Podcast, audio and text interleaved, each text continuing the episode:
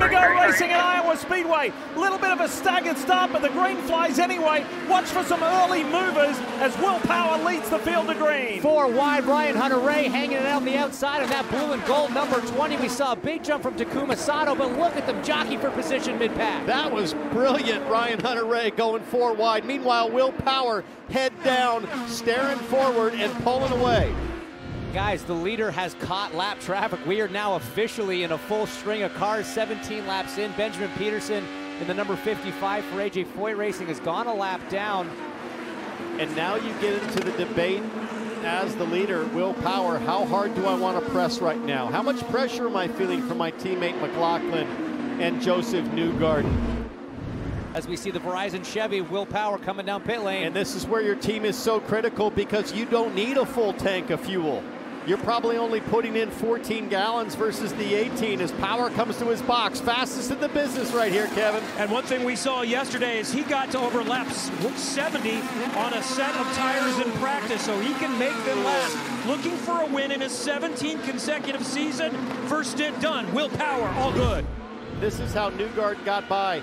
Turn two, just spins it up a little bit with a little bit of a moment had to wait on the throttle. New, uh, excuse me, McLaughlin's been running the high line, making me a little nervous as he flirts with that seam of clean racetrack to marbled racetrack.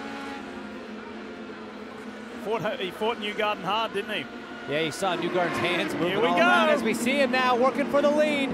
Race lead doesn't change. Will Power hanging tough. He's seen the challenge come from McLaughlin. Now it's Newgarden's turn. The race Here we go. Got to run. Oh, Look at this.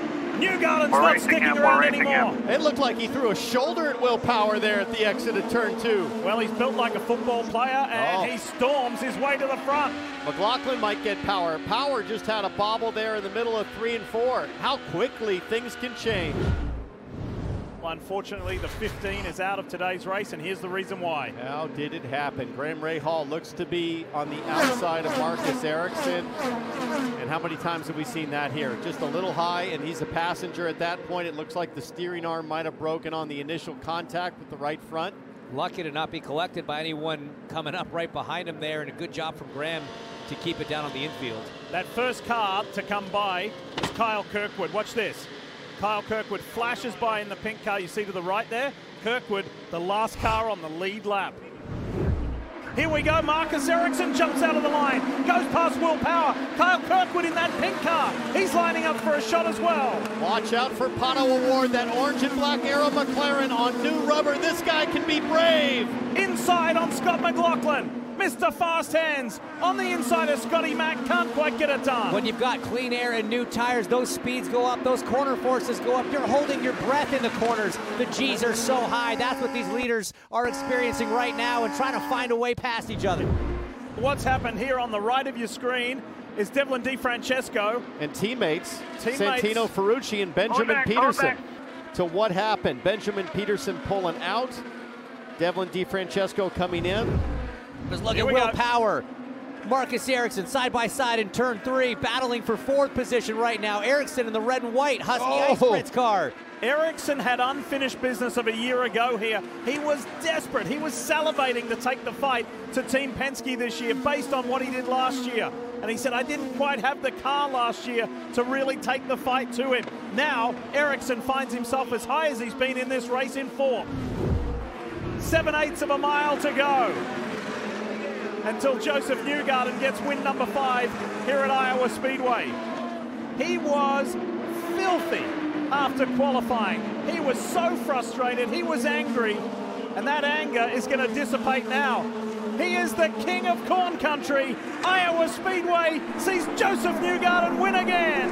That's win number five, and he is dominating the oval competition this 2023 season. First for. Great job today. Hey, you like that? 129 laps led, and another victory to the man from Nashville, Tennessee. Watch the Hy-Vee One Step 250 Sunday, July 23rd at 2 p.m. on NBC.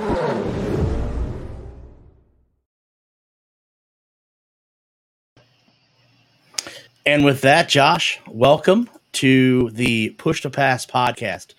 With uh, myself, uh, Derik Vance, as always, and Josh Roberts is here as well. Uh, Josh, we had uh, two uh, two exciting uh, races this past weekend there in the great state of Iowa, both dominated in absolutely dominating fashion by you know not only Josef Newgarden but Team Penske as well. Uh, let's uh, we'll get into uh, we'll get into that as the show unfolds. Like I said, we have two races uh, to talk to. Uh, also, to uh, hopefully, I didn't get to hear back from this individual. Nate Ryan of NBC Sports is going to, are supposed to rather, join us at the at the bottom half of of the hour uh, to talk about uh, what took place uh, last weekend there in Iowa. but Josh, first and foremost, dominating performance, like we said, uh, Saturday and Sunday, uh, both by one uh, Josef Newgarden.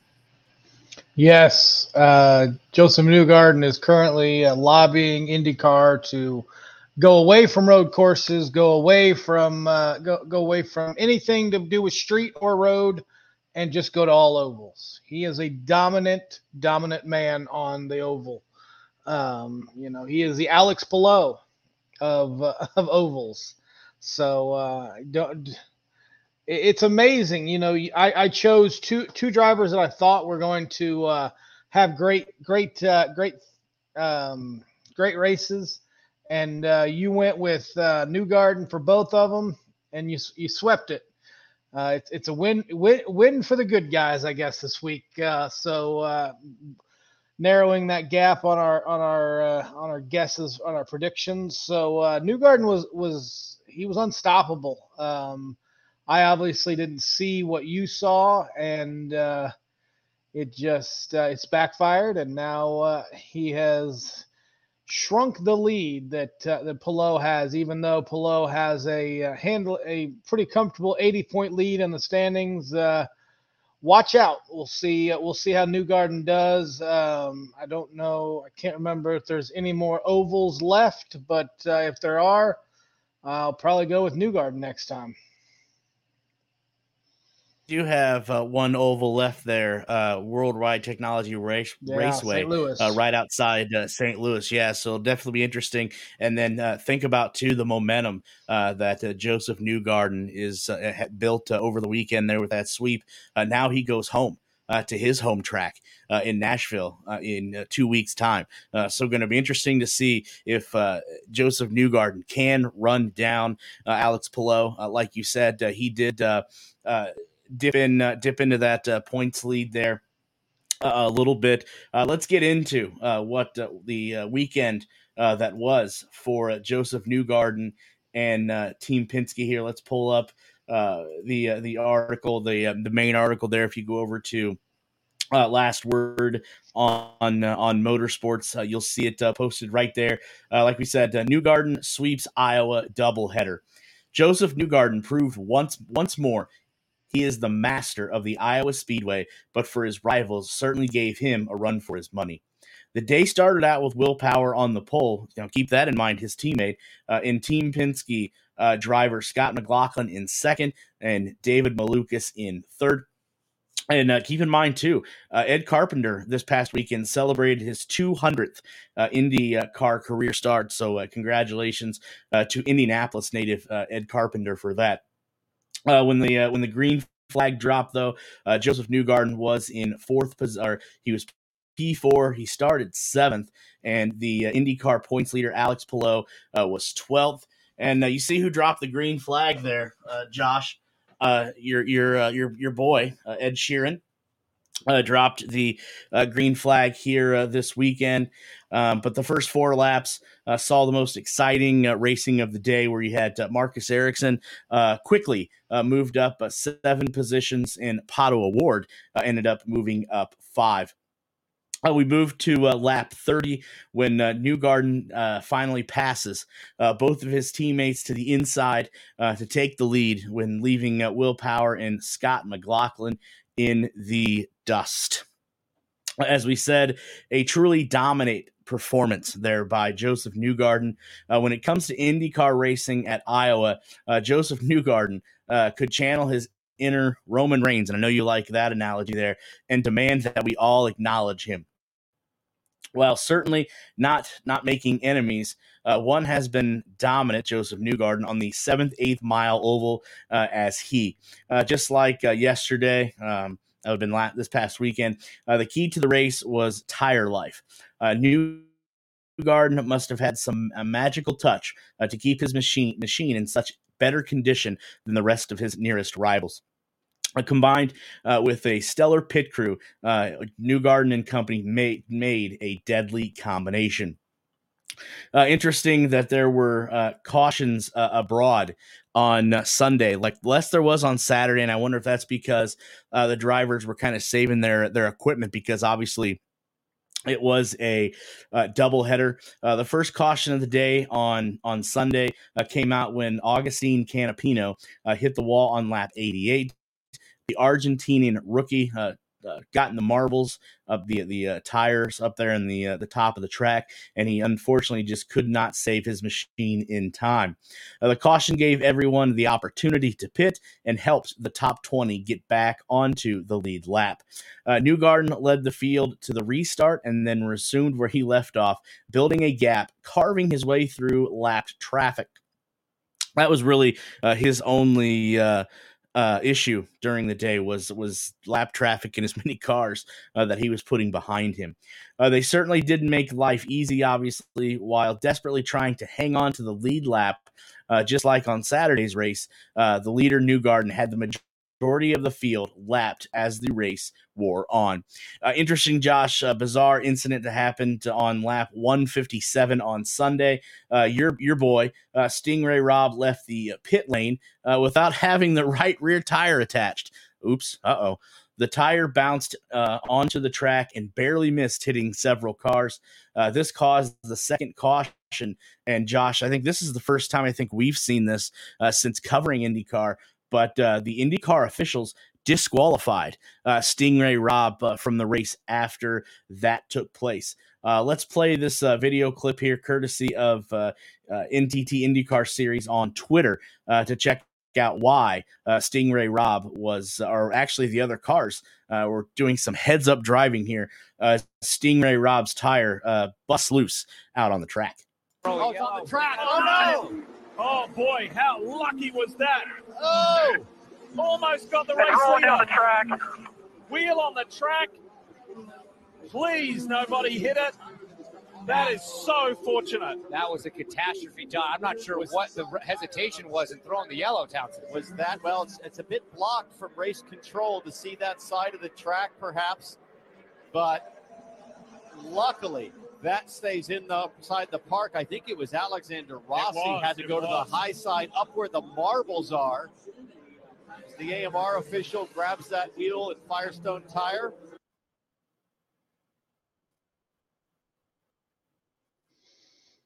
Wow, Josh, uh, some uh, great driving there by those uh, other drivers uh, to avoid uh, Sting Rob Ray's uh, tire there. As as we said, he got disqualified for the remainder uh, of uh, of the race. Uh, on lap 239, uh, Ryan Hunter-Reay uh, sprint to the finish there, hit the wall uh, coming out of turn four, which brought out the last caution of the race.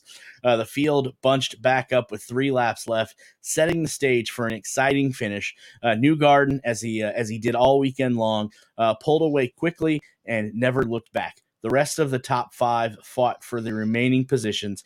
Uh, Felix Rosenqvist was left hung out to dry by Will Power, dropping back several positions and moving uh, championship points leader Alex Palou to third. Uh, J- Josh, uh, thoughts uh, on the weekend? Thoughts on on both races, and and particularly uh, the uh, the driving uh, that those drivers had to maneuver around with Sting Ray Robb's tire bouncing out there on the track. Oh yeah, definitely some heads up driving by those uh, by those stellar drivers. Uh, sucks for Rob. You know, I'm a big Stingray fan, and uh, you know, I'm pretty sure he uh, probably laid into his uh, if the if his people told him he was good to go and the tire wasn't attached, he probably laid into his pit crew, and I wouldn't be mad at him.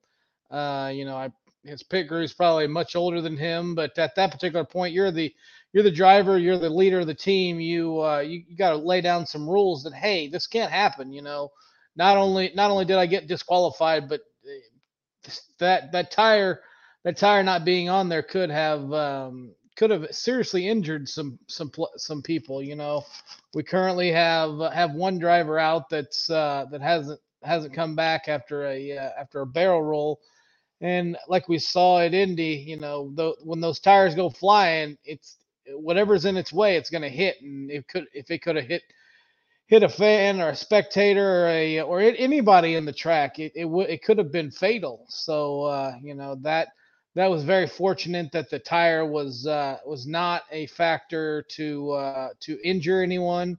It sucks that uh, Stingray got um, disqualified. Um, and did it not seem like that tire just would not stop? It just kept rolling. It, it, I know tires are supposed to roll, but generally sometimes they like roll over, they fall on their side. But that thing just kept had a mind of its own. Um, but yeah, and uh, Newgarden, I mean, just what can you say about the guy that I didn't say at the beginning? He uh, he dominates ovals, and uh, that's a uh, now he just needs to get a little bit better at the street and road courses, and he'll put it all together. Um, but other than that, it was a uh, it was a good weekend. Uh, I know it was a little little little cooler than it was last year. I'm sure the fans out in Iowa loved loved that. And uh, once again put on a great show for uh, for all for everybody.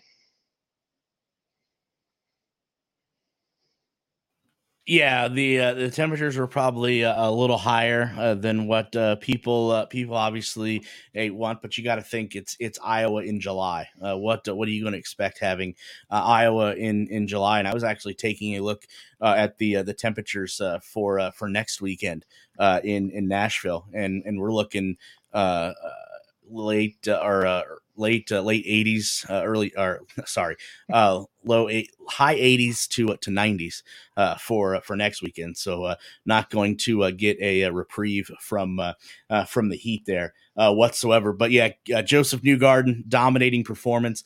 Finally somebody come along and break the stranglehold that Alex Palou has had this year on on on on the the races. I know you know, a couple weeks ago, uh, he uh, he you know came home second. Uh, but uh, you know, jokingly, oh, what's wrong with Alex Palou? He hadn't won a race in three races. What's wrong with Alex Palou? He's human.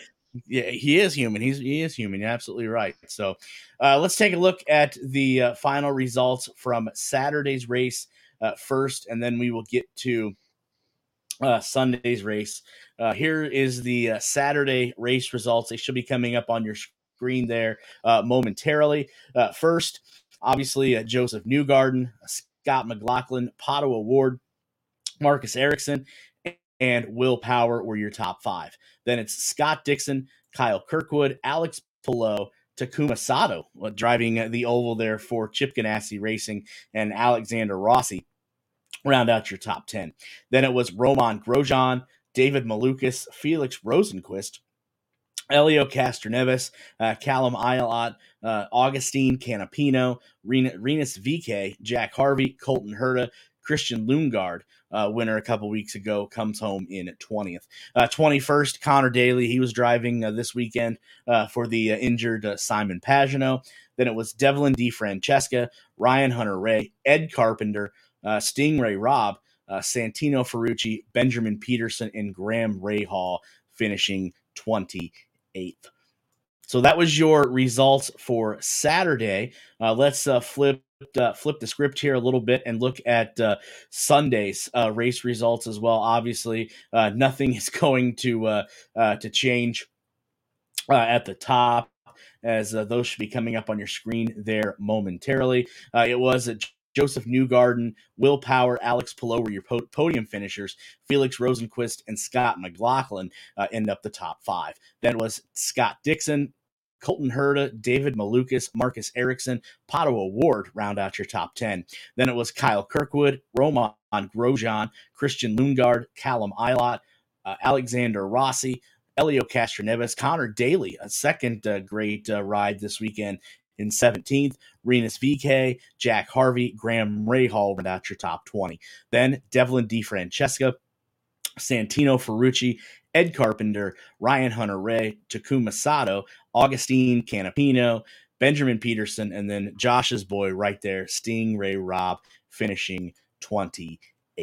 So that is your look at both the Saturday and Sunday race results. Uh, let's go through some interviews uh, that we were able to uh, to collect uh, after the races on Saturday and Sunday, uh, respectively. Uh, first, we'll start with uh, Saturday's race, and I need to get on the other screen here, Josh. There we go. Uh, running two computers, two screens does get kind of um, confusing a little bit. But let's start on Saturday's races first. And first, we're going to hear from Helio Castroneves.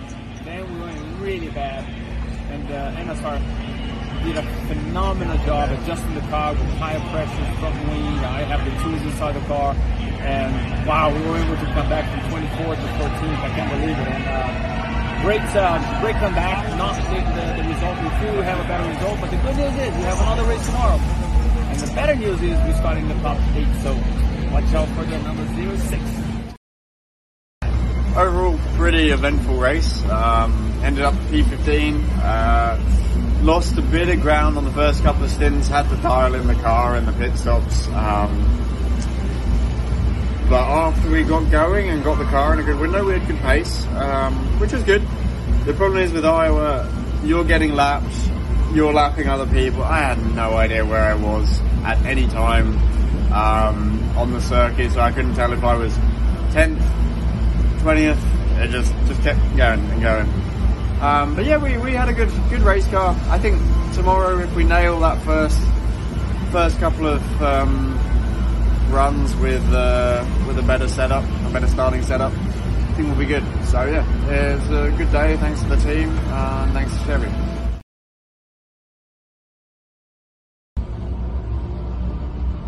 We finished our first race here in Iowa. A really good experience so far. I'm very happy with P16 with our pace. Honestly, I had a little bit of bad luck with the yellow. When come out, I started to do my my third stint, so I lost some position there, but the pace was really strong. And tomorrow we'll we we go into a to another good race and good points. Honestly, uh, we had really good pace. I think we are overall like all We had like the 11th fastest like race pace over all the laps combined. So we were in the right place. We were making progress, but uh, the, yellow caught us out. We pitted just before the yellow, which means that we got trapped uh, more laps down than we were. So um, super, super unlucky, which is a real shame. But this team, I you know, I learned so much about the car. We made it better as we went, um, and I was much more used to it at the end. So I feel much, much better going in tomorrow. Uh, but yeah, just got unlucky today, just flat out unlucky.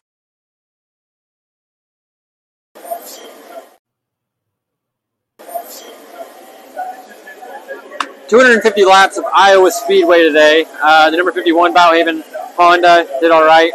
Um, we make a couple mistakes, and that cost us the race a little bit. Uh, we're going to clean it up for tomorrow. I'm going to do my job a little bit better. The crew's going to do their job in pit lane a little bit better, and we're going to go forward. Beauty of a doubleheader.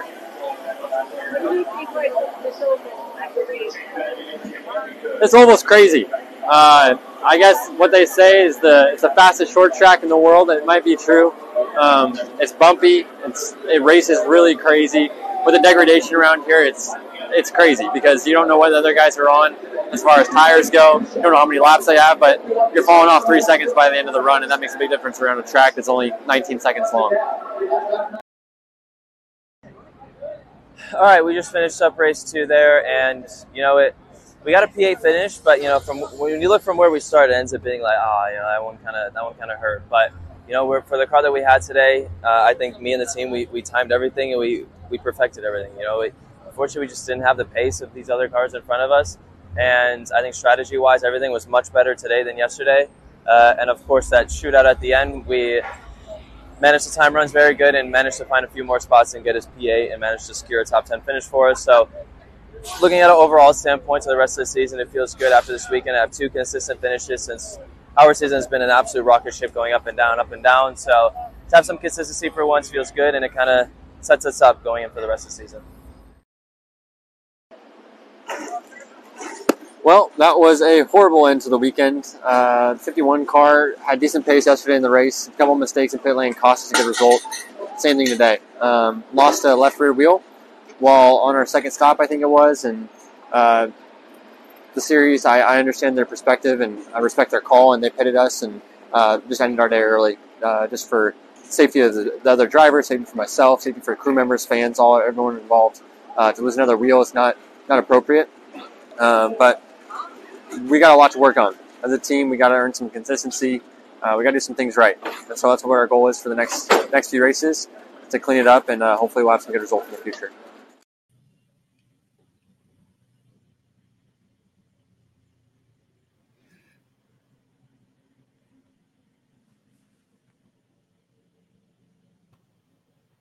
Josh, while we were going through those interviews, uh, our uh, guest has uh, joined us, and it is a uh, absolute pleasure and honor, Josh, to uh, be able to bring uh, Nate Ryan from uh, NBC Sports on. Uh, obviously, uh, admire the work uh, that uh, Nate does, not only in in IndyCar where we run into each other from time to time, but he also double dips over on the NASCAR side as well. Nate, first and foremost, a huge thank you for taking a little bit of time. I know it's been busy the last couple weeks for you on the racing circuit, but thanks for joining us. busy weekend this past weekend in Iowa, dominating weekend for for one Josef Newgarden, wouldn't you say? Yeah, and uh, first of all, thanks for having me, Derik. It's a pleasure to uh, join you guys. Uh, and yeah, I, I, think we all know that that's the house that Josef built is Iowa Speedway, but I don't think anyone was expecting that level of dominance. I mean, I thought I think we certainly thought he would be there as a contender to win both races, but to sweep both races the way he did, where I mean, from you know the midpoint of race one and from lap 10 onward in race two um, it was there was no doubt that he was going to win those races. And i think you know coming into it knowing that penske and mclaren hadn't tested after winning the two races last year it certainly seemed as if the gap was closing a little bit that colton herta had a great test with andretti and you know there was talk that some of the other teams uh, might have made some gains. And Josef Newgarden, after Friday practice, even though he was fast as Friday, uh, he certainly tried to lend that narrative that, um, and you know, maybe it was because uh, he was trying to build some false optimism among his rivals, but uh, he was certainly saying, like, I, I feel as if we're going to have to work harder to get these wins. And you know, maybe they did, but um, I mean, clearly Penske was the class of the field and and was really best in class. Not just Newgarden, but you look at Will Power and Scott McLaughlin too. Yeah, Nate, definitely uh, the the Penske uh, brand there has uh, has figured uh, the Iowa Speedway out, and I thought it was uh, interesting. I don't know if you caught uh, some of the comments from from Col- Colton Herta over the weekend. That he was asked about Penske's dominance. He goes, "You know, I, I don't know what they've got to figure this out, but maybe this place needs to be repaved because yeah. what Penske, yeah, what what Penske has done there, especially this weekend, especially you know." Um, you know, Alex Palou has been the the class act. I think uh, it's safe to say throughout this season. Uh, but uh, what they did this weekend, Josef Newgarden narrowing the uh, points gap, is definitely speaks for itself. Yeah, I don't know if uh, Colton was uh, kind of making a little joke there, knowing who owns the track, but of course NASCAR are that's the owner of Iowa Speedway, and actually, as I was told this past weekend, the way it works is uh, IndyCar brokers to deal with NASCAR, and then IndyCar goes to Hy-Vee, which is obviously the big entitlement sponsor of the weekend and sets up all the concerts. They handle all of that work, and IndyCar serves the intermediary for Hy-Vee going to NASCAR, telling Hy-Vee w- uh, what they can do after after IndyCar brokers the deal. But uh, yeah, I don't think, unfortunately for Colton, I don't think NASCAR is going to be investing seven figures in repaving Iowa Speedway anytime soon, unless uh, they get a cup date, which when you consider all of the momentum, uh, the rave reviews that Iowa Speedway got, the way Hy-Vee has done such a great job of turning that into a true event weekend. I mean, I, you could make a serious case right now that after the Indy 500 and and Long Beach, you could even almost say it's it's starting to threaten Long Beach for the the number two spot on the schedule. I mean, in just two years, that this doubleheader weekend at Iowa Speedway has become a huge marquee uh, weekend. And so I, I know that it's turned some heads in NASCAR. And again, NASCAR is looking at continuing to shake up the schedule. I don't think Hy-Vee would be interested in, in necessarily sponsoring a, another race weekend for a competing series. I think they're very happy with IndyCar, not just with the series, with Iowa Speedway and with Rahal Letterman Lanigan Racing. But uh, I think certainly NASCAR sees what's happening there, and knowing that they are trying to diversify their schedule and maybe do some other NASCAR races. Like who knows? Maybe we could see NASCAR follow IndyCar's lead into and back in Iowa Speedway, and maybe then Colton would get his repave and everybody would have a shot again, a chance to beat the Penske's. Uh, yeah, and speaking uh, of Hy-Vee, I know this is what their their second uh, year uh, sponsoring, and I have to you know give credit where credit is due to Hy-Vee. The money that they've put in uh, to this Iowa doubleheader, obviously it was great, greatly attended last year, despite the the hot, humid, hum, humid temperatures. but Nate, can you speak on what the attendance was this year? And I know um, your colleague Nathan Brown over at the Star uh, put out what NBC's uh, viewership was, and I think that had to uh, raise a little bit of eyebrows uh, compared to what it was just one year ago. Yeah, I definitely want to start there, Derek. I mean, to have both of these races on NBC uh, draw, I think, total audience delivery of over a million. Um, both of these races both had over a million people watching, uh, which was a significant uptick from last year. Both of those races on NBC as well. just a, a, huge success story for IndyCar, but of course, as the broadcast partner for NBC Sports as well. So uh, yeah, I mean, the, the ratings were uh, phenomenal. Uh, in terms of the attendance, I, you know, it felt like it was about even, roughly even with last year. I know that um, Nathan Brown and uh, Bruce Martin, who does some writing for NBC Sports for us as well for our website, uh, they both talked to Bud Denker, who of course works for Penske Corporation and oversees the Detroit Grand Prix and oversees uh, this event as well. And and Bud seemed to indicate that he thought um, they would have more people in the grandstands this year. It looked about even, Derek, but I mean, clearly where it was definitely up was corporate support. I mean, as you saw in those those interviews, you could see it in the interview you just played of David Malukas, that huge uh, pit row suite structure, three stories uh, right there on the inside of turn four on the entrance to pit lane. I mean, that was an extra 35 suites right there. So they had like over, I think, 120 um, suites, which was up from like 70 something last year. Uh, and, and just a tremendous amount of corporate support. So even if um, fan attendance was flat, there's no question when uh, Bud Denker is saying, "Hey, we we made more money this year. Revenue was up." I mean, it's it's easy to understand why they had so many more corporate sponsors, so many more VIPs, so many more suites uh, it's it's kind of funny when you think about it. I mean, Iowa Speedway was built as kind of like this, you know, reflection of Iowa as this great place for short track grassroots racing. You think of dirt track racing, you think of like the Knoxville Nationals, but Iowa Speedway has kind of become this corporate event now. I mean, like the maybe the most unlikely of places to have all of this corporate support, all of these big companies, these big sponsors, these brand names that Hy-Vee associates with, they're all coming to the cornfields 35 miles east of Des Moines. And literally, I mean, Newton, Iowa is it's a very nice town, but it's a town of 15,000 people that's pretty much in the middle of nowhere in the Midwest. And uh, it's become this huge corporate event. And of course, you got the IndyCar races and you've got these big name, you know, concerts with high profile performers like Carrie Underwood and Zac Brown Band and um, Ed Sheeran, I, I, mean, and Kenny Chesney. I mean, but I, I, think the most stunning part of this about how it's emerged in just two years is becoming this huge event is just, again, the amount of sponsorship that they've attracted. And that's not easy to do in auto racing period right now. Forget IndyCar. I mean, you read the headlines in NASCAR right now, and there's a lot of teams over there that are struggling to sign sponsors. And here's an event again, Iowa Speedway, where Hy-Vee has created this template, this blueprint for maybe how race weekends should be run in terms of generating corporate support. It's it's really a remarkable story. And speaking uh, of money in, in, IndyCar, Nate, and I'm going to ask you this last thing, and I'll turn the floor over to Josh.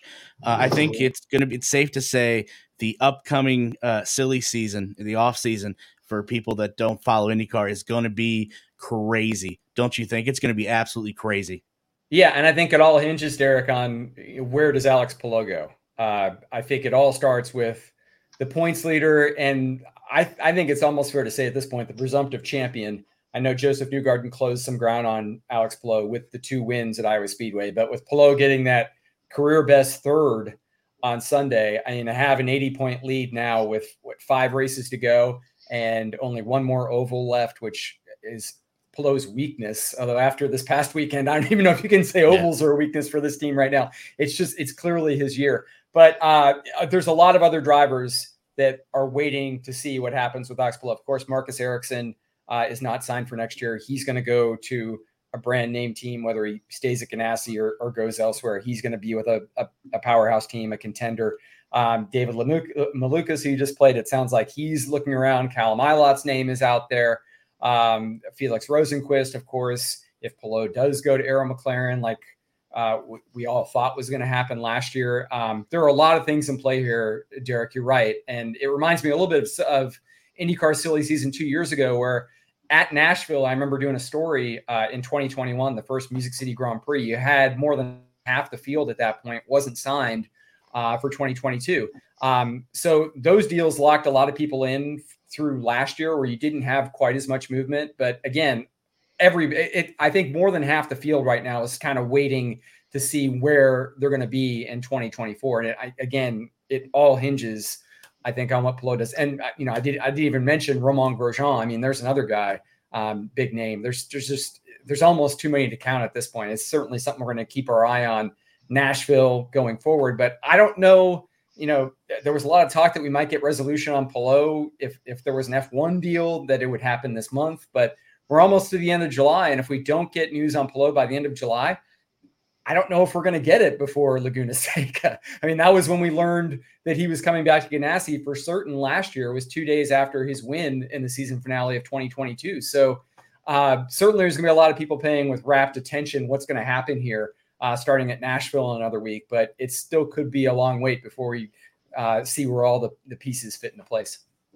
Yeah, definitely. Alex Palou is going to be, as they say, that that first puzzle piece, that first domino uh, to fall, and it's just going to be a chain reaction, I believe, uh, after that. Uh, Josh, anything you got you got for Nate? Uh, thank you, Nate, for coming on. Uh, big big uh, big fan of yours. Um, just a couple questions. Back to the silly season. Um, is it a done deal that Palou is going to go to uh, going to go to Arrow McLaren, or is there a possibility that he could go back to uh, go back to Ganassi? I mean, they're on a uh, they're they're on a roll right now. One heck of a season. Why uh, you know win in Vegas? Why why walk away from a heater? That's what I say, Josh. Uh, I, have been wondering the same thing, and you know, we a, a, few of us sat down with Chip Ganassi before the season opener at St. Petersburg, all the way back in early March, and I asked him that then. I said, Chip, if if Alex came to you and said, "Hey, I want to come back," all the water under the bridge, would, would you take him back? And and Chip said, "Yeah." I mean, I think he would. And clearly now, you know, to your point, the season he's had. Um, I mean, Scott Dixon is the franchise driver. We all know for Chip Ganassi Racing, but Scott Dixon uh, just turned 43 years old. I think he'll drive for maybe a few more years, but at some point, Chip Ganassi is going to need another anchor driver. And you look at Alex Palou, who's 26 years old, and is about to win his second championship. Uh, pole sitter for this year's Indy 500.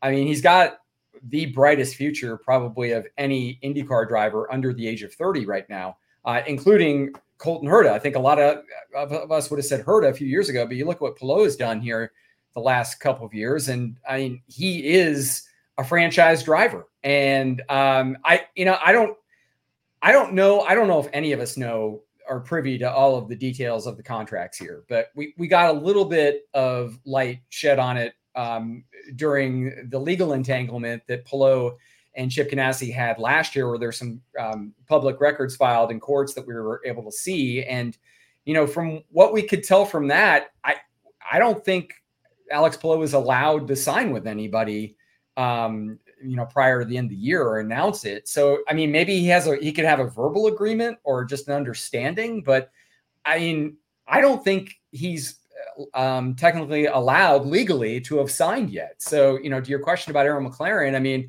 again, yeah, maybe he's got some sort of agreement or understanding with them, but um, if if it's not ink to paper, I mean, you guys know, I mean, if it's a handshake deal Um, I don't, you know, and again, like if he's having this kind of season at Ganassi, if I were him, I would certainly want to stay. I, I don't know what all of his options are. I don't know what kind of offers he has in F1, but after his 2021 championship, I talked to Alex Palou at Charlotte Motor Speedway and I asked him then, would you be ever be interested in going to Formula One? He said, not if I wasn't in one of the top, you know, three teams, those six rides. No. Um, and, you know, maybe his opinion on that has changed. Maybe he looks at a situation where if he got into like a Red Bull, uh, an AlphaTauri, AlphaTauri junior team with a promise that, hey, we, you could become Max Verstappen's teammate in a couple years, like maybe that changes the game. And maybe he would take like a midfield ride in F1 in that arrangement. So again, like I'm not privy to everything and all of his options here, but if I were him, um, and I had an opportunity to stay with Chip Ganassi, and if Chip Ganassi is going to pay me what I'm worth, which seems to be like what was sort of the hang up last year, um, and and probably led to a little bit of the contentious, protracted uh, contract negotiations that they had that led to Chip Ganassi just renewing his option on Palou. Uh, you know, given all these things, if I was Alex Palou and and the deal was right to stay with Ganassi, I mean, I would take it. And I don't, I, and I think anybody who claims they know absolutely what's going to happen um, isn't telling the, the whole truth, unless you're, you know, one of like Chip Ganassi, Alex Palou. I I don't know if anybody truly knows which way this is going to break. Yeah, I was talking to uh, me and Derek were talking earlier on a show earlier in the year, and I said, "What? Why wouldn't? Why quit? Why shouldn't he go back to Chip?" Uh, thanks for the insight. Um, one other question. I I guess I haven't been able to find it anywhere what exactly is maybe you know is the injury that uh, Simon Pagenaud is? Is it a head injury that he's that he's uh, that he's dealing with, or is it something else something else ailing him? Yeah, it's a good question, Josh, and uh, it has not been disclosed. Mm. Um, you know, IndyCar and all racing series um, t- uh, tend to be um, very buttoned up and very delicate about how much information they release, you know, not just with like HIPAA laws and, and regulations and those sorts of things, but um, they do kind of let the drivers, um, because it's private medical mm-hmm. information, they, they allow the drivers to, hey, if you want to put this out there and explain what you're going through, you can, but like where that's, that's, that, that's your decision. We're, we're not going to make that decision for you. So, um, I mean, certainly after the crash at Mid Ohio, when he was when Simon Pagenaud was reevaluated, and since he's been really eva- reevaluated since then. I mean, we know that part of IndyCar's protocol is to have them do the baseline impact testing, which of, of course is what you do after someone suffers a head injury or concussion to make sure that um, their you know motor motor skills, hand-eye coordination, like all that is the same. So, um, and you know, Pagenaud, while he hasn't been specific in terms of what his injury is, he has said that like he's still recovering um, Mid Ohio. So, uh, and you know, all that coupled with the fact that Iowa is two races on, you know, as we heard, I think Sting Ray Robb say on the clip you just played, you know, maybe the fastest short track on the planet.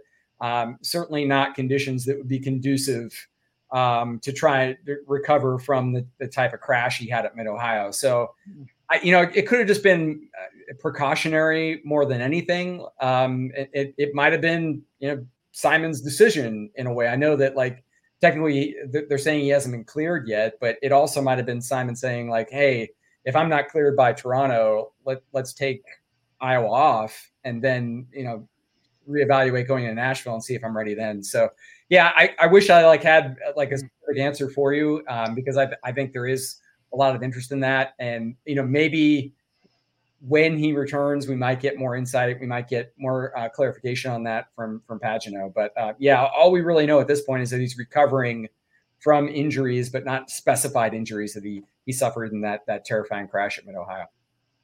Thanks. I uh, I was just wondering. You know, you're an insider. I figured you'd know a little bit more than uh, I would, and like I said, I couldn't find it anywhere on the net. Um, one more question, and I always ask this of every guest that comes on do you like ovals? Do you like street, or do you like road courses more?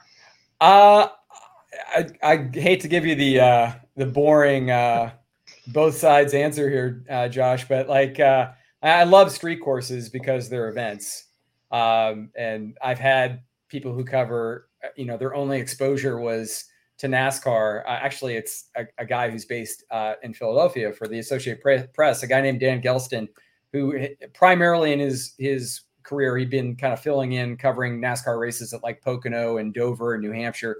He went to the first Music City Grand Prix. That was his first time ever being at a street race, much less covering them. He covered the inaugural Music City Grand Prix in Nashville in 2021, and he was like, NASCAR needs 10 of these. so, and that that's kind of how I feel every time I get to go to one of these street races, whether it's St. Pete or Long Beach or or Nashville. Um, like it's it's such a cool event. But that being said, I mean nothing displaces the Indy 500. That's the greatest racing event I ever covered, I ever will cover.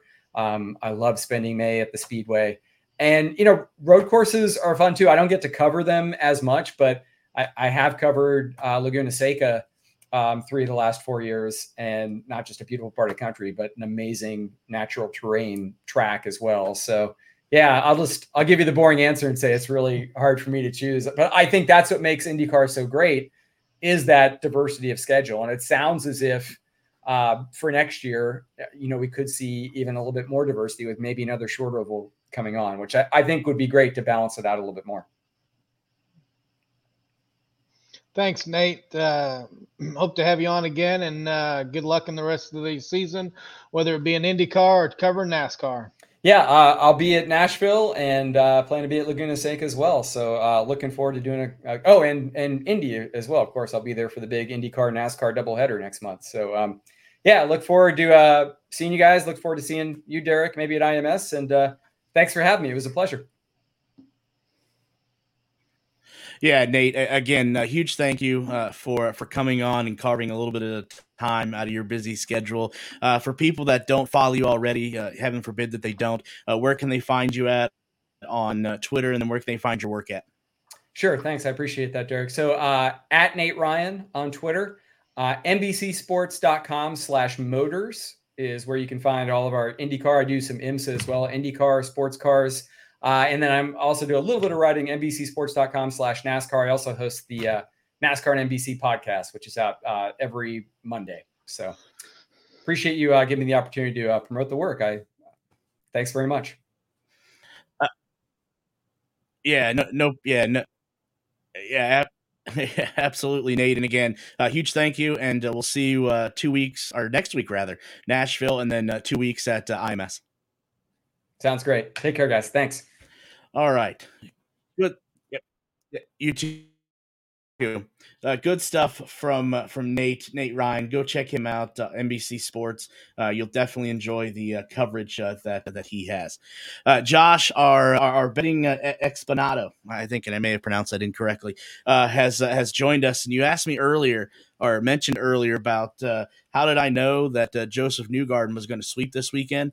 It was simple. Remember the message that Mike passed out last week to take either Pato O'Ward of Josef Newgarden? That was it. That's all. That's all you see. All you had to do, the simple, simple instructions. All you had to do was follow them, and, and, you went against the grain, which I knew you would because you have such a huge lead when it comes to this.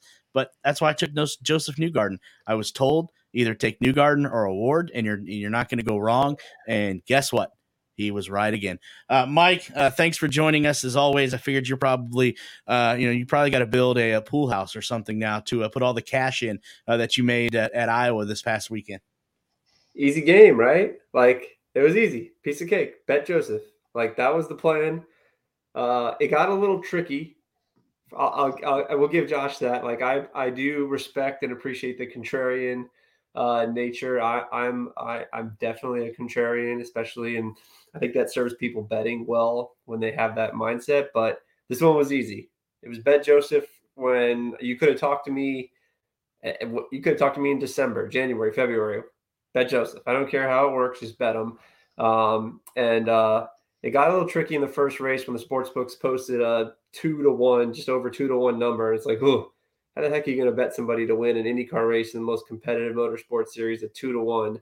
Um, but uh, if but the plan then became uh, if you watch me on Twitter, I said, hey, let's wait for qualifying. Let's just cross our fingers that he slips up in qualifying, maybe qualifies fifth, sixth, seventh. It doesn't matter if he's not qualifying top three in this race like it does on a road or street course. Uh, and he did. He qualified, I think, fifth or sixth maybe for the first race, and his number dropped to plus 350. uh, and you had to be quick. Like I was literally uh, sitting there Saturday morning uh, when I woke up and I was watching some golf, uh, the Open. I'm just refreshing, refreshing, refreshing. 350 pops up for Newgarden, and boom, I just placed a huge bet on that. Um, and then the only other bet I made on Saturday was Pato to top three. Uh, like I said, bet those two. So made a big uh, wad of cash on Saturday, and then Sunday it got even trickier, man. Sunday they posted Josef at plus one seventy five to win the race. Uh, so if you watched me on uh, on Twitter, I said uh, I said let's parlay it with Verstappen to win the F one race, and uh, let's get the juice up a little bit. And that got it got it to three to one, uh, and that hit. And then uh, on top of that, I decided to pair Josef with Max with Brian Harman to win the Open and hit that at five to one. So uh, I already got a pool, but yeah, I could get a bigger one. it was a good weekend. Man, I wish I had I had your uh, had your money. I'd, I'd, I'd have a pool in my backyard, and we're going to have 90 degree weather here shortly, and I can't wait to have it. It, uh, it's a nice thing to have. It's a pain in the ass to keep up uh, and keep clean, but yeah, uh, yeah, man. So easy game, Derek. You're right. Bet Josef, and and that's the end of it. Like he, like he should have won both last year. I wish I would have had the opportunity to parlay him to win both. I think might have been able to get like six, seven, eight to one on that. I would have bet that. Uh, but yeah, it was pretty much a sweep of the week. The only thing I missed was I had McLaughlin in the top three on Sunday. And uh, I don't know what happened to him. He burned up his tires uh, at the end of that race, and he was going backwards. He finished fifth. Um, and Palou was a big surprise for me how well he ended up doing on Sunday. I, I wasn't all over. I wasn't on that, but uh, also had some matchups too. So yeah, Iowa was great. Um, I wish I was there. I was, I was planning on being there in person. Uh, it didn't work out with some uh, family stuff, but uh, maybe some other time. And and then uh, shoot, if I was there, I probably would have bet it even bigger just being there live. It's always always a bigger bet when you're live and you're at the track. So, but we'll do it again next year. You just try write it down. Just bet Josef again. Pretty simple. So when we go to St. Louis, I need to just bet Josef, correct? Yeah, probably. Well, uh, it's not as it's not as dominant of a history but I mean, Josef just it's not even not even close. So I gotta I don't know. I don't remember St. Louis man off the top of my head on uh, how he performed. I know he won there, um, but I don't think it's like whatever it is about how he times those passes. I mean, McLaughlin they did a lot of uh, a bunch of pieces on him. I don't know who if it was NBC or or whoever Peacock was doing it, but if you were watching the practices, he McLaughlin was talking about all the tips he gives them, and he just knows how to time those passes. He knows that track. He's got the best package. They've got nobody can apparently figure out the setup that they got, which is amazing to me. I was, was a little worried that Andretti tested there and could have caught up to the setup, but it, it's just he owns that place. It's not even close um, in in terms of it. So I know I talked we, we talked about this with, when Nate was on, but I thought uh, Colton Herta made an interesting comment that until they uh, until they repave that, uh, knows exactly the nooks and crannies uh, of of that track. So until they repave that, that it's going to be basically uh, the Penske team and the rest of the field. Great. Uh, from betting money purposes, I hope uh, I hope that's what they do. Um, and and that's great. You know, I even had I did have a Will Power ticket Saturday, so I just remembered that. Bet him at fourteen to one just because the just kind of hedging off the Josef number, and also we're betting. I bet the uh, under seven and a half car number to win, which I figured covered Pato, Josef, and Scott. So and I had Will as a hedge. So yeah, it was it was a great week, man. So but yeah, just just it's pretty simple. Uh yeah, sorry I couldn't make it last week. Had something come up last minute, but the message was easy. Bet Josef. Yeah, it absolutely was. Uh, Mike, we only have a handful uh, of races left. So, looking back so far at this 2023 season, has this been the easiest track uh, to uh, to bet on because obviously, basically, you know, put your money on on Josef and let it ride. Is that uh, kind of going into uh, last weekend? Was this the easiest uh, track that you've had to handicap this year? Yeah, yeah. Like I would have put the money on Josef in January, February. I think uh, Tony and I did uh, burnout bets like a preview show, um, and that came up like easiest bet, first bet, first bet you can lock in uh, for the entire year. If you could have made it, would be bet uh, Josef at Iowa. Just take him for both races. Uh, lay the money down, lay all the money you can down, and and and then collect your dollars. So, but but that's a good segue, Derek, because we come to Nashville, uh, which I have. Uh, I checked my notes before the podcast here, checked my data, looked at some of the stats, pulled up pulled up my stuff I used to kind of handicap the races, and I had like in big bold letters, uh, this race is a I don't know if I can curse. This race is a shit show. Uh, don't bet a lot of money on this race. Um, I, have now learned that twice the hard way. Um, I think so. Uh, this is probably the hardest race to handicap. I mean, there's a little bit of history with McLaughlin and Dixon performing well. Herta, the very first time we came to Nashville, was crazy fast. Um, so I have no clue. We're gonna have to wait and watch and see if they change the track up because I know drivers are complaining about that. So I know we got two weeks right until that race. So uh, we'll have to see what the drivers say. But yeah, this next one is going to be the toughest one. It's going to be one of the tougher ones to handicap. Yeah, that uh, actually that race is uh, next weekend. But uh, uh, yeah, that's you know they don't call it uh, Crashville for a reason. So I, I, think you're absolutely right. I, I can remember that first year. I couldn't imagine the amount of cautions, and then you had the, the car that ended up winning. If you remember, was Marcus Ericsson. Yeah, Ericsson he went, went airborne. He went, yeah. yeah. he went airborne in the beginning of that race and ended up uh, uh, pulling it out. But but yes, I, I, that was going to be my last question before I turn it over to Josh. As you go from the easiest track to handicap Iowa, and now you got uh, Nashville, where basically you know you could just throw a dart uh, and, and you might be just as accurate as you are going to be researching and using uh, your notes, like you said. Yeah, bankroll management. But the goal is don't blow all the money I just won at Iowa. like, that's it. So I'll be careful with this next race. Uh, if for some reason I end up at the track, I'll probably change. I'll maybe pick off some matchups, but trying to find the winners in the top threes, like the history, there's only two years of history in this track, and, and it's just a mess. Like it's just Crashville, like you said. Um, you got guys flying in the air, having seven pit stops is what Ericsson did that race and won it somehow. I think that's that's the most pit stops I've ever seen, uh, and correlating with a win. So yeah, just try not to lose all the money and be be careful about about betting that race. Uh, Josh, anything before we before we let Mike go? No, no. Uh, I mean, I'll be following him towards uh, when we get to Nashville. I don't know if I'll be able to make any bets in while we're in Nashville. I can't remember if they have sports betting or not, but uh, we'll see how it goes. Uh, it's a great question. I don't know if ten, I think Tennessee. I was there recently for a uh, for a, a uh, for a or for a what was I there for? Oh, hockey game, the outdoor hockey game. I'm trying to think if the stadium had betting, and I don't think it did.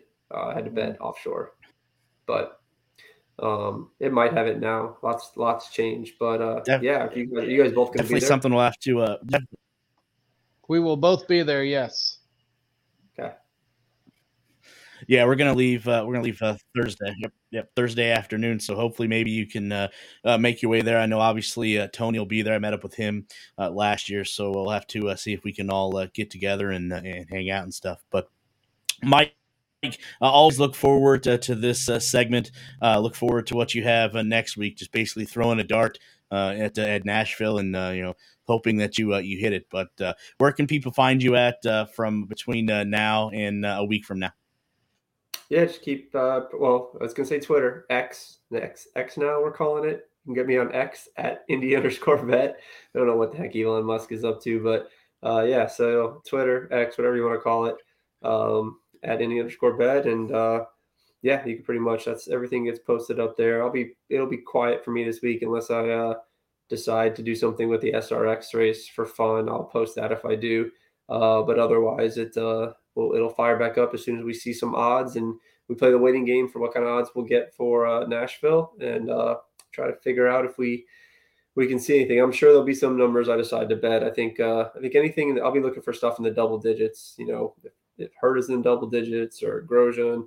Uh, I doubt I touch any of the the top drivers for that race. That are the single digit numbers because it's just just a mess. So I might have to bet Ericsson just to kind of hedge, but I think that was just a Lux box win by him. But uh, but yeah, man. So that'll be that'll be where you can find me.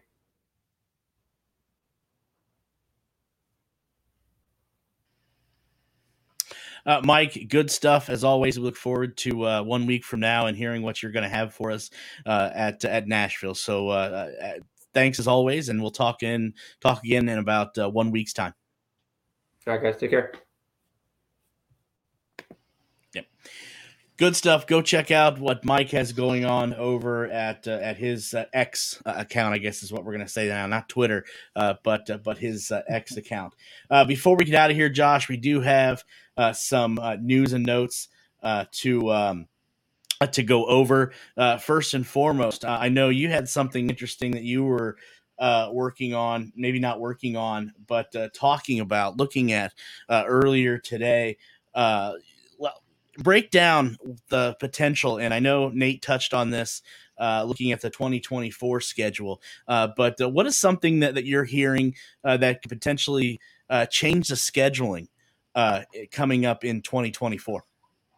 Well, as you know, every four years we have Olympics, and next year I believe it's the Winter Olympics will be will be here, and it will be going on about the same time as Nashville would usually be. So uh, IndyCar is currently looking at uh, for that three week uh, three week period of uh, of of the Olympics going on. You know, NBC, who uh, owns Peacock, uh, is going to be tied up with the Olympics, and they're not going to be able to broadcast any cars, So they're going to have a three three week hiatus somewhere around end of July, beginning of August. So what the rumblings are are they're going to uh, they're going to move Nashville to the season finale, knocking uh, Laguna Seca out. Laguna Seca will still be ran. I believe it will be ran earlier in the season. Um, I've heard uh, either March, uh, sometime around March they'll move they'll uh, they'll put them. But uh, Nashville next year looking to be the the fu- the final race of the season, which will which will be interesting uh, you know, with it being uh, as you as you and uh, you and Mike were just talking about being Crashville. So if uh, next year's season, you know, if it's a, if the points race is a lot tighter going into that Nashville race, it could be uh, it, it could be a uh, it could be a crapshoot, and we could be seeing somebody. Two, two drivers or even maybe three drivers going at it trying to make it through the streets of Nashville. So that's what I heard.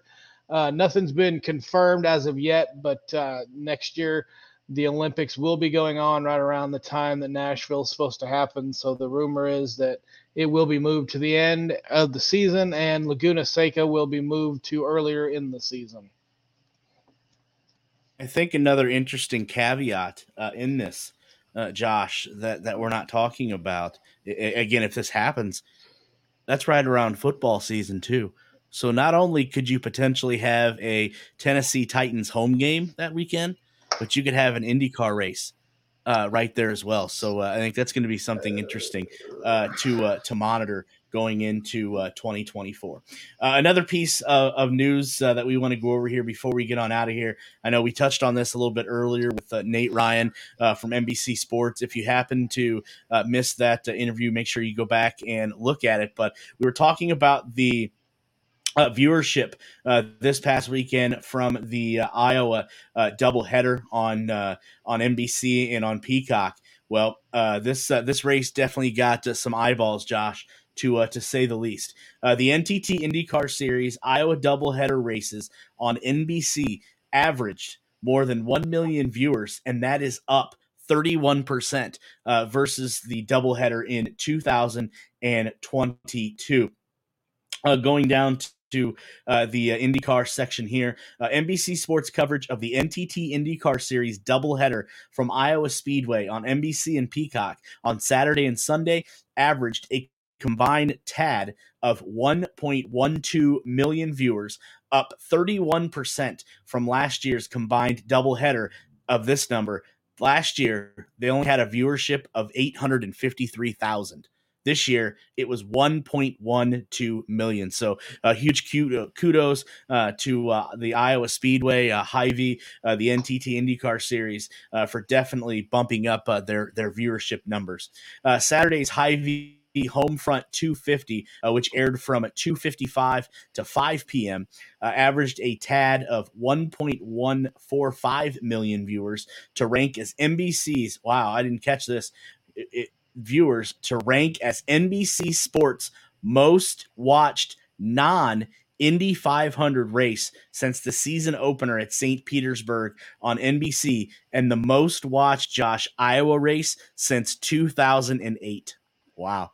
Hy-Vee or Sunday's Hy-Vee One Step 250, uh, which aired from 2:29 p.m. Eastern Time to 4:17 p.m., averaged a tad of 1.092 million viewers, delivering NBC Sports' sixth IndyCar race to eclipse 1 million viewers this season.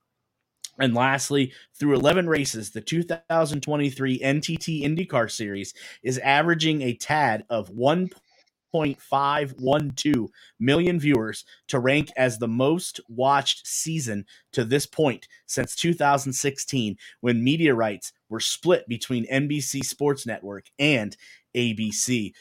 So, Josh, it does seem like, and you know, this is something that we've harped on uh, time and time again. It seems like, uh, but uh, the NTT IndyCar Series, uh, kudos to them. Uh, kudos to NBC Sports and Peacock because what the one thing that we've been talking about is you know the, the IndyCar series wants to get more viewers, more eyeballs on their product, and with this data that is coming out, uh, Josh, they are they are crash or breaking uh, barriers and breaking records. Most definitely, um, it's uh, it's great to see great to see that both races had over a million uh, views, um, getting eyeballs on the sport. Um, I also think it helped that um, you know we're we're not in a dead period, but we're not in a uh, we're not in a you know there's not a oversaturation of sports. Uh, you know the U.S. not the U.S. the uh, Open, the British Open was uh, was on early, so everyone on and off early, so everyone was able to sit down and watch the watch the races. But uh, not going to take away from it. It was a uh, it was a fantastic weekend, fantastic races uh, dominated by Josef Newgarden. But uh, it, this has got to this has got to uh, make NBC and uh, NTT and IndyCar, you know, that much more happy happier to see that they're they're drawing eyeballs now. Are they going to be able to keep it? Going into uh, you know we start we training camp starts tomorrow for NFL teams. You're to have preseason games. Hopefully, going forward uh, all the way up until the final uh, final lap at Laguna Seca, that we can uh, keep keep numbers like this showing. Yeah, absolutely. People are going to have uh, options uh, when it comes uh, when when football season, which is right around the corner, comes. So it is going to be interesting to see if uh, the uh, IndyCar series can compete uh, with the the football that you're going to see. Basically, it seems like to this point, basically every night or every day. one last piece of news before we drop the checkered flag on this show, and I, and and this is something else too. I think Josh that we have alluded to uh, before. And again, uh, this is just a, a rumor. We cannot confirm this, can't confirm any of this yet. Uh, but uh, over uh, colleagues over at racer.com, uh, if you don't check that out, Racer Magazine, I believe, .com, go check that out. But IndyCar is rumored, here we go, and this is something Nate talked about as well, to be abandoning the August date at the Indianapolis Motor Speedway next year and adding a return visit to, yes, ladies and gentlemen, the Milwaukee Mile. We've talked about that on here as well. So somebody could potentially be listening. But in theory, now with with IndyCar only going to IMS, the IMS road course, if this happens one time a year next year in the month of May, that would end obviously the uh, NASCAR uh, IndyCar relationship, the double header uh, that they've had the last few years you know brickyard weekend uh, as it uh, as it is here. And in theory it could open the door because you know NASCAR wants to go back to the uh, oval layout uh, but this could potentially Josh open the door uh, for NASCAR to go back to the oval layout for its 30th anniversary of its first Brickyard 400. But again, as we said, this is just speculation. Uh, we have nothing to to base this on. Nobody has come out and, and confirmed this. But more importantly, Josh, no one's come out and denied this. So this is going to be something definitely worth uh, uh, watching here as we uh, wind down.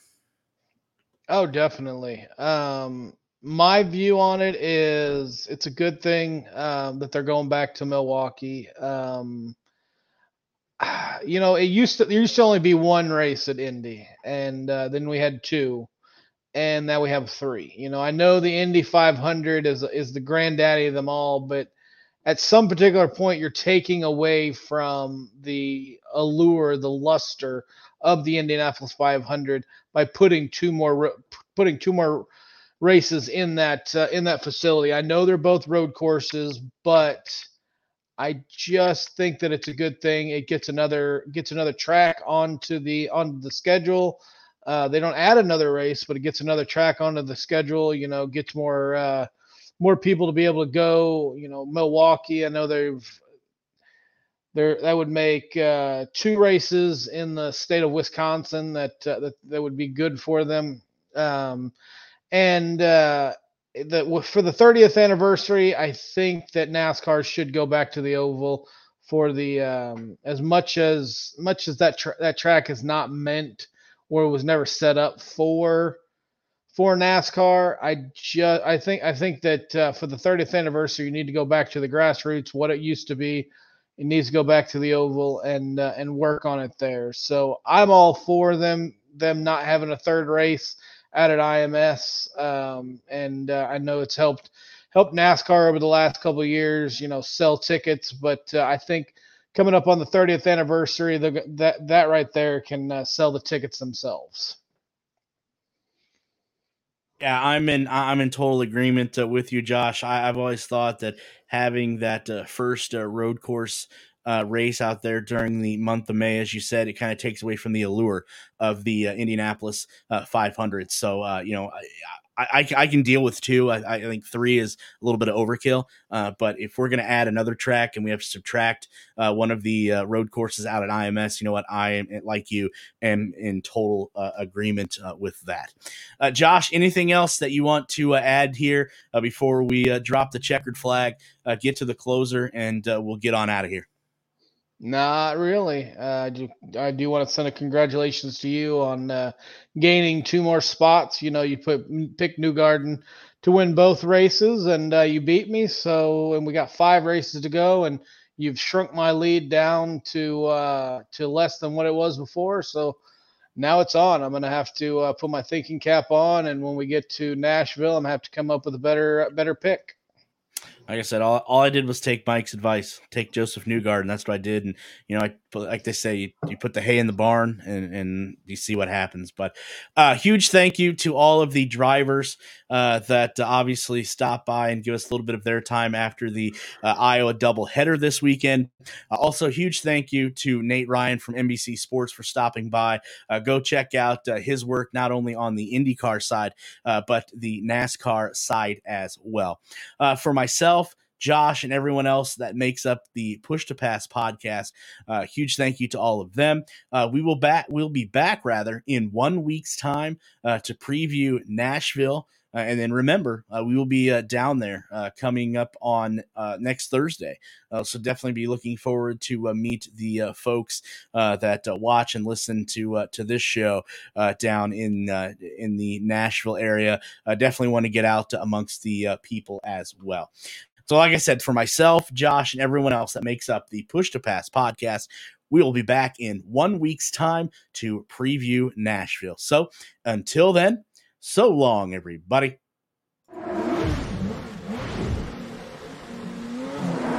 Let's go. There's a bit of a scramble on that second and third row. And look up on the high side, the red and white machine is Marcus Ericsson. And behind them, Hunter-Reay doing the same thing he did yesterday in that blue and gold car, but it's two and three wide down into turn three. How about Pato O'Ward? once again going big to the high side and making it work? He's right on the tail of Josef Newgarden. I talked about jamming him up early, and Pato O'Ward is doing just that, side by side now for the position. Inside Josef Newgarden. Newgarden doesn't want to relinquish it. That's Ed Carpenter in the Bitnile machine, the gold and black car, and Newgarden has been able to fend off this man Hero Ward. One, two, three teammates and Newgarden on the inside. He grabs second, he grabs the lead. What can't this guy do here? Two passes for the Corn King in one corner. There was one caution in yesterday's race, and this is the first one today, and here is the reason. It's the Argentinian rookie, Agustin Canapino. Watch the green and black car. Just got up into the marbles, up into the grey. Here's the green at Iowa Speedway. Watch that red and white car further back. Look at Will Power, dives to the inside, three wide, and O'Ward's been swamped. Look at Marcus Ericsson again. Sensational on the restart. Pato O'Ward got jumped there by Will Power and Marcus Ericsson. Ericsson doing a great job on the start and restart as Will Power now goes to the high side. Now O'Ward has momentum. And a challenge for the lead. Scott McLaughlin on the inside. Josef Newgard hanging it no! out. Up top, he's going to have the advantage coming off, but he's under threat now. Newgarden with a big old squirmy wiggle on the high line. That almost got away from him. Newgarden not interested at all in running second place today. And the teammates are together again. It's one, two, three, Team Penske. Sting Ray Robb in the 51 Biohaven car, slow on the backstretch. Whoa, oh, oh look left at that rear's coming left. off. That's sketchy. They got to throw. Oh, it's on the track. Oh, Oh, no. Oh, boy, how lucky was that? Oh! Almost got the It's race rolling leader. down the track. Wheel on the track. Please, nobody hit it. That is so fortunate. Let's have a look at the Sting Ray Robb pit stop. Oh, oh, oh, and the left rear change is saying, no, no, no, I'm not ready. And they slow. I mean, at, at that point, you've got a radio to the driver. You see the wheel nuts not even on the car. Green, green, Back green, to green, green, racing green. here at Iowa Speedway. Look at the traffic jam. Herta on the inside of Scott Dixon. Three wide into turn one. It was a great jump from Colton Herta. I don't think Scott Dixon was actually anticipating having the number 26 down to the inside, caused a bit of a traffic jam. Three wide, four wide into turn three. And this is the pack to watch because Scott McLaughlin in the yellow and white XPEL and Pato O'Ward in the black and orange McLaren on fresh Firestones. They will be making fast and furious moves. Rosenqvist is second, and he is flying, James. This car has come alive. All right, bud, that's Newgarden there. You know what to do. Let's go get him. That's Newgarden, says Billy Vincent. You know what to do. Go get him. I am so impressed with where Rosenqvist is found. I don't know why, but he has found the pace today, up 14 positions since the start. There, Oh, Oh, yellow, yellow, turn four. What's hold this on. Turn four. What's this for? All right. This is what happened to RHR, Ryan Hunter-Reay. He said, I just got up into the grade, got into the marbles, hit the wall. Does anybody have anything for Josef Newgarden? Will Power ducks out of the draft. Power goes to second immediately. Power pushing Rosenqvist all the way Uh-oh. up into the dirt. That's going to cost him a ton of Wow. spots. McLaughlin sideways trying to keep out of Rosenqvist. McLaughlin was begging for tires, but he has to hang on for three more laps. And what does that do? Alex Palou now right up into third position. That is not good for Newgard. Palou into third, podium position with two to go, but it's side by side. Felix Rosenqvist on the bottom, McLaughlin up top. McLaughlin told us on the radio he is barely hanging on. He's almost crashing. Dixon dives for the inside on Herta. Newgarden's got over half a second on his teammate Will Power. They're coming to the white flag. One to go. Less than a white flag. mile. McLaughlin is just dropping like a stone. But remember, these cars are still a lap down. He is still in fifth as the, the last car on the lead lap at the top of your screen. It's Josef Newgard out front. Stand up and pay respects to this man, the king of corn country. Josef Newgarden wins the weekend, does the double in Iowa. Unbelievably dominant performance from the I'm Hitachi job, Chevy. guys.